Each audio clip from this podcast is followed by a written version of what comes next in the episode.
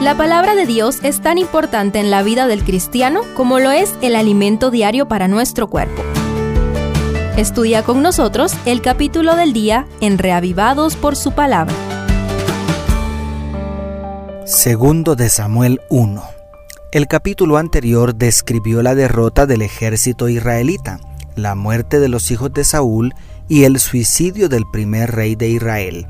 Acompáñame a descubrir cómo se entera David de aquella derrota.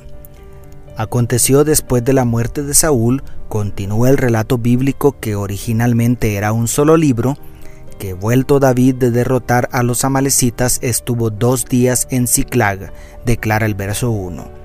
Al tercer día, informa el verso 2, vino a David un amalecita con sus vestidos rotos y cubierta la cabeza con tierra. El hombre se inclinó con reverencia ante David, le informó que él había dado muerte al primer rey y presentó como evidencia la corona y el brazalete de Saúl. Aquel informe no concuerda con el registro inspirado del capítulo anterior. Es evidente que este hombre conocía del odio de Saúl contra David y creyó que ganaría para sí una gran recompensa por darle muerte al ungido de Jehová.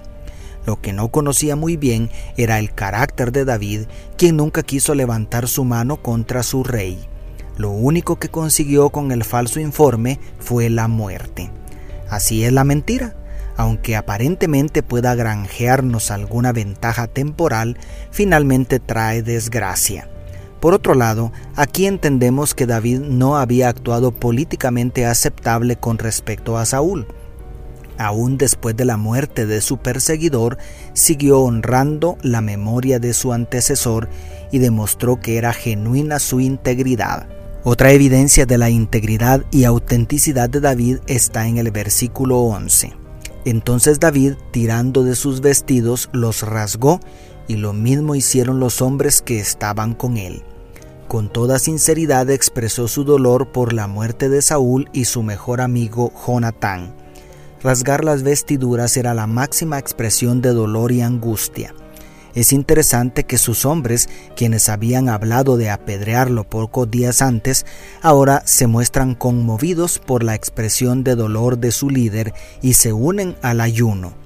Esos bandidos y renegados que se le habían unido son transformados por la ejemplar manera de actuar de David. El carácter y el estilo de vida pueden hacer mucho bien a este mundo oscurecido por el pecado. Dios te está llamando a vivir una auténtica relación con Dios, un estilo de vida superior que arrastre a quienes te rodean a Cristo y la regeneración que ofrece por el poder del Espíritu Santo. Por último, a partir del verso 17 se registra un lamento que David compuso y entonó quizá con algunos de sus hombres. En este salmo David exalta a Saúl y sus hijos como héroes nacionales. Lamenta profundamente la muerte de la primera familia real de Israel y recuerda la amistad y amor de hermanos que había habido entre él y Jonatán. Este bien conocido talento de David se vuelve a manifestar para honrar a su mejor amigo y a su peor enemigo. El estribillo que se repite varias veces es, cómo han caído los valientes, recordando los grandes éxitos militares que Saúl consiguió para el pueblo de Dios.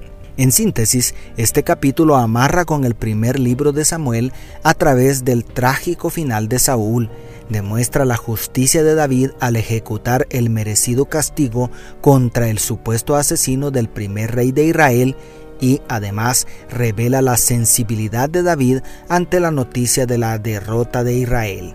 Recordemos en este punto que hacía varios años que David había sido ungido como el nuevo rey de Israel.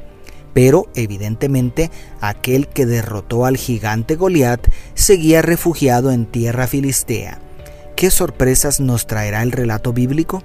¿Podrá David ocupar el trono de Israel finalmente?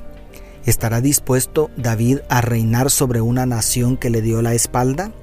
Por favor, no te pierdas el interesante estudio de las hazañas de David en este libro.